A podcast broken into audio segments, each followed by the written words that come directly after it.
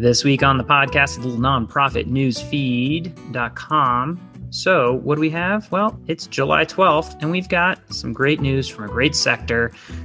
Our friends, our whalers, Carisha and Nick are here. How's it going, Nick? Why don't you kick us off with our top line stories?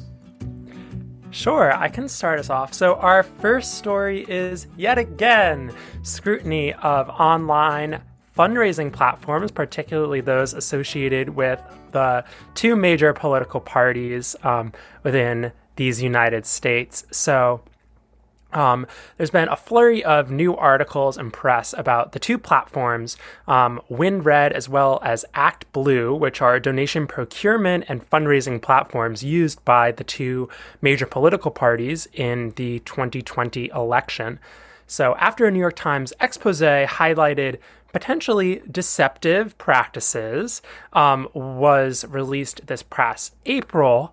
Um, these platforms have garnered new scrutiny um, as four Democratic state attorneys general have actually opened inquiries into assessing whether these platforms uh, knowingly deceived the public.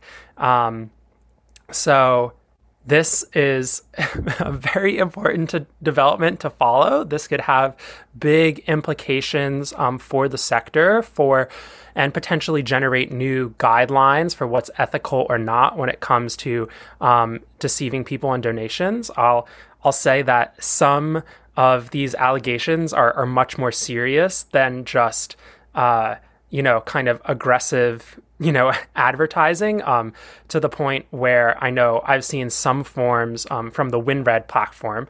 Not saying ActBlue is perfect here either, but I've seen some forms of the WinRed platform in which the checkboxes to opt out of recurring donations were so small they were almost um, unreadable. Uh, you know, it's labyrinthine to attempt to opt out of these things should you want to donate. So, um, just something that all nonprofits should be wary of and follow um, this narrative in that, you know, um, attorney generals and legal experts are, are looking into these platforms.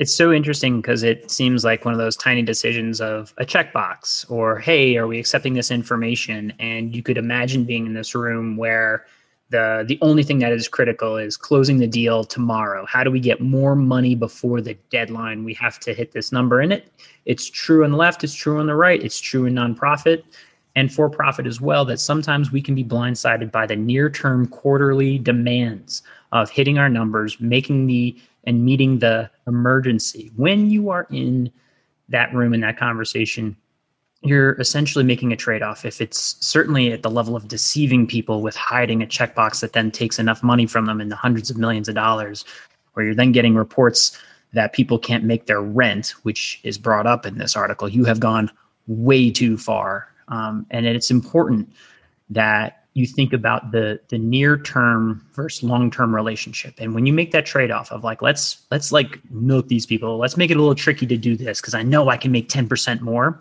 what you have essentially done is traded a near term, almost pyrrhic victory of getting a touch more money. And think about the frustration of those people. Who do you think they need to go back to? Who do you think is going to be using those WinRed and ActBlue forms if they were frustrated? What do you think they're going to remember the last time they gave? What was that experience like? Is that worth an extra 10% or I guess hundreds of millions of dollars at this point if you need to go back to that audience. So you're trading off and make sure you know that when you're you're doing any sort of deceptive, especially around your donation form type of tactic that exchanges near-term gain for long-term relationship. It's an interesting article. Absolutely. Recommend uh, that you actually read this article thoroughly. Um, and it's actually really sad because, you know, um, the, the people who were victims of these forms were often folks with maybe lower levels of digital literacy, particularly people, you know. Over the um, age of 55, in, I think it was. Um, yeah, particularly older folks. Um, yeah, quite quite sad, actually. Um, and let's be clear, like what it is, it's like, do you pre-check the checkbox, make this a monthly gift, or do you then change that to, you know, biweekly gift? Like all those things can happen in the code, and you claim that they had uh, the checkbox checked, so you're covered if they did it. Like, oh no, it's a pre-check thing. Um, you know, we'll see what the attorneys general feel about that. Absolutely. Yeah. So our next story um, is another kind of uh, not necessarily a, a, great story, but just um, some news that Frontline SMS has closed after 15 years. So, Frontline SMS, for those unfamiliar, is a professional SMS messaging service um, that provided a primarily free platform for folks to communicate via SMS. Uh, the, the program itself will continue to be free um, via a fully open source software on Windows, Mac, and Linux. But um, the Frontline SMS CEO um, writ, wrote in a public release that our products have been continuously used by community groups, service providers, and national governments alike, reaching tens of thousands of people a year. Over the last 15 years, we've supported users in 200 countries around the world with primarily free tools and support. So, it just kind of goes to show the reach of this uh, social impact tech here. And George, you know, I think have a little bit more context about the tool, so I'll let you jump in. Yeah, I this was um, you know maybe not national news at the highest level, but I feel like it's amazing to appreciate, you know, 15 years of creating a product that served so many through health and application of technology and leaving it as a, an open source legacy is incredible. Uh, I'm trying to chase down uh, Sean McDonald um, and and have a conversation about it because I think it's wonderful wonderful to hear a full journey uh, of what happened and lessons learned, tactics uh, employed and and maybe missed uh, along the way. But uh, SMS, I think, again, continues to be, in my opinion, one of the most underutilized technology mediums for communication um, at our disposal because it's a little expensive and it's a little bit difficult. We've had in the past on Twilio and Twilio.org uh, talking about their programs, but you know, if you're if you're if you want my like, hey, what technology should we be looking that we're not looking at? And you want me to like blindly say, I'll say SMS. I'll absolutely point you in that direction. And I think, uh, you know, gosh, you know, looking back, Frontline did a Frontline did an incredible job opening up a lot of uh, people to access um, at affordable rates for for developing amazing tech um, that have helped uh, countless communities. So, hats off. And it's time to feed the whales with a quick ad about Whole Whale University. This is our best online content packaged in courses. We're talking SEO, content marketing, Google Ad Grants, cybersecurity, and tons of webinars and other templates for you to use. You can buy them individually or as an annual subscription. Uh, we really put our best work in here. And if you're interested in the topics in this podcast that we tend to cover, we go a mile deep with these courses. That's wholewhale.com slash university. All right, Krisha. What do we have on our summaries? Yeah, I can read off a few of our summaries we have here today. The first one reads Black women push for racial equity at nonprofits. Um, and this is an article from the Washington Post that really just kind of outlines a survey and kind of a narrative of Black women within the nonprofit sector, and particularly in leadership positions, who are finding that they're not being paid as much as they, as perhaps their white counterparts, um, and are also experiencing um, some perhaps microaggressions or discrimination in the workplace despite kind of uh, these specifically named foundations and nonprofits going on a racial equity journey. Um, so some exciting stuff happening, um, especially in the wake of the uprisings uh, around George Floyd and Black Lives Matter. Um, but yeah, just some interesting stuff here, some interesting numbers. Yeah, great to see the Washington Post putting this out there and surveys being done. And uh, clearly, when you're on your your journey. You haven't gotten to your destination yet. Uh, and you know it's you know one thing to to let folks in the room and another to let them lead and let them lead fairly with uh, equi- equitable pay. And the thing about the nonprofit sector everyone is that it's all available um, in that 990 um, that we have access to um, and anyone can find. So you know if you are sort of curious about sort of pay and salary ranges and pieces like that. You know, one of our former clients at Whole Whale was Cause IQ, and you can go do searches, go take a look if you're if you're curious about counterparts at different size uh, organizations, and um, and then you know share your findings, have the conversations. Yeah, exciting stuff. Our next headline reads Gates Foundation staff are quote unquote freaking out about the nonprofit's future as Bill and Melinda divorce, an insider reportedly said. Um, this is from news.yahoo.com. Um, and they were able to get an inside look into um, just kind of how staff are freaking out a little bit, especially as it relates to quote, the credibility and standing of the foundation, um, which they believe is in jeopardy, especially after recent sexual assault allegations um, or pursued sexual affairs, as they quote it. Uh, staff are just a little bit worried amidst those kind of news and also their divorce. Um, so hopefully, just maybe a little bit more anxiety within than on the outside. Um, but we've been kind of tracking this journey for a while now. Um, and interesting to hear an insider an insider opinion. Yeah, I mean, alleged internal sources are one thing. I, you know, I included it with a bit of hesitation uh, because some of it is sensational and it's just what the media does to prey around it. The the story under the story is look, there's a, you know, clearly a little consternation, confusion, um, worry among a staff of people when you've got a, a family foundation in essence, right? And there's a divorce. This is uh, potentially a, uh, an asterisk on saying, is this the best way to model major foundations? Is it best to have, you know, billionaires say, like, I can set this up and I'll have my family run it? What could go wrong? Not saying anything is going wrong here, but this is not uh, an isolated event. I've heard of other family foundations that, you know, essentially go through extreme volatility as a result. And, you know, frankly, what does that actually mean? There are folks that are hanging on every drip and drop of news. If you are a Gates funded organization, multi year funded, um, they have set the stage for incredible standards in philanthropy. They've done an amazing job leading.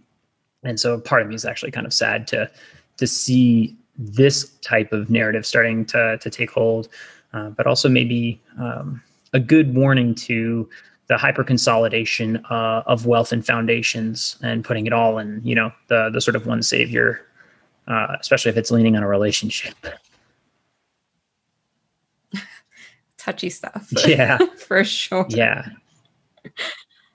Um, cool. And then our last headline reads uh, How nonprofit leader Catherine Howarth, hopefully I'm saying that right, got HSBC to swear off of coal. Um, so this is a nonprofit leader, like we said, Catherine, who is really targeting um, big banks and finance organizations and companies um, to kind of lower their uh, CO2 emissions and become just a little bit greener.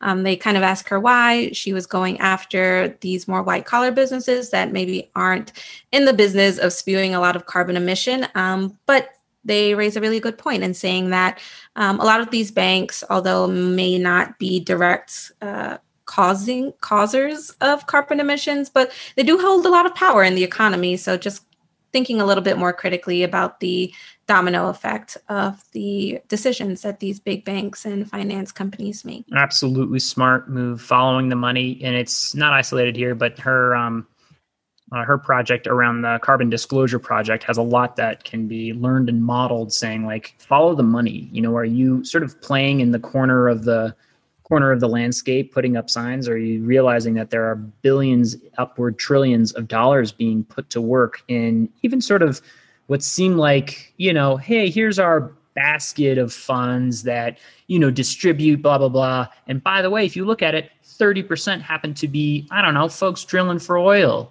using carbon, transporting oil. Like, okay, what does it mean when you give that company, those companies, more capital to deploy in terms of the uh, exploitation of resources that lead to like you know the the ruining of the atmosphere you're like okay should you know we focus our work here or there and i love this upstream look and you're seeing increased pressure on social impact investing in backed funds um, you know green funds that uh, will hopefully increase over time and you know find your institution, put pressure on them, follow the money, see where it goes.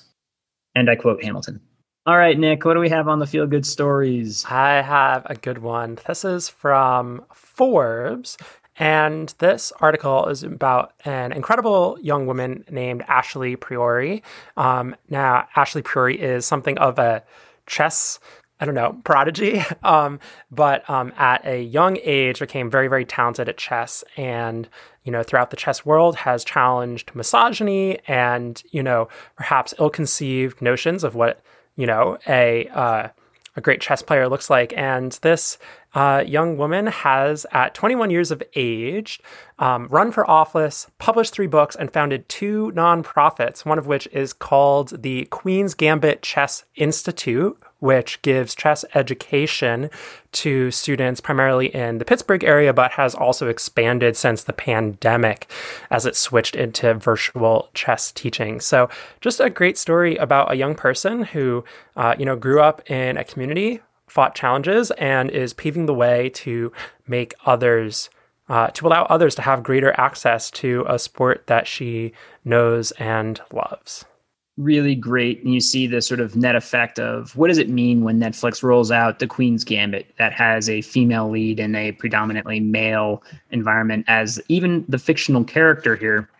And that effect is that you raise the profile and opportunity for organizations like this um, leaders like this to sort of jump on that wave and they've taught over 10000 students uh, since uh, 2018 and it's it's wonderful right? And i think the opportunity is to think about as we get micro targeted content, very niche content where you have the major players of Amazon, HBO, Netflix, and the like creating these like very interesting cultural phenomena. Where does your nonprofit fit in there? Is there an increased potential opportunity to take one step to the left and say, hey, we could educate around some of the fundamentals? Talked about this because I'll tell you what, it's much easier to ride the wave than make the wave of attention. So, fun story. Thanks for pointing it out, Nick. Nonprofit news feed, nonprofitnewsfeed.com. We do a great summary, if I if I do say so myself, of news every single week from the nonprofit sector. Thanks, Nick. Thanks, Carisha. This has been Using the Whole Whale podcast. If you want to keep learning more about these topics and others, head on over to wholewhale.com slash university to keep learning with us. Thanks as always to gregthomasmusic.org for his tunes that underwrite our tracks. They're fantastic. Hope you're doing well, Greg. And just a reminder, subscribes really help us on any platform that you listen to us on. Please give a thought to click and subscribe and maybe even a comment because we like hearing from you.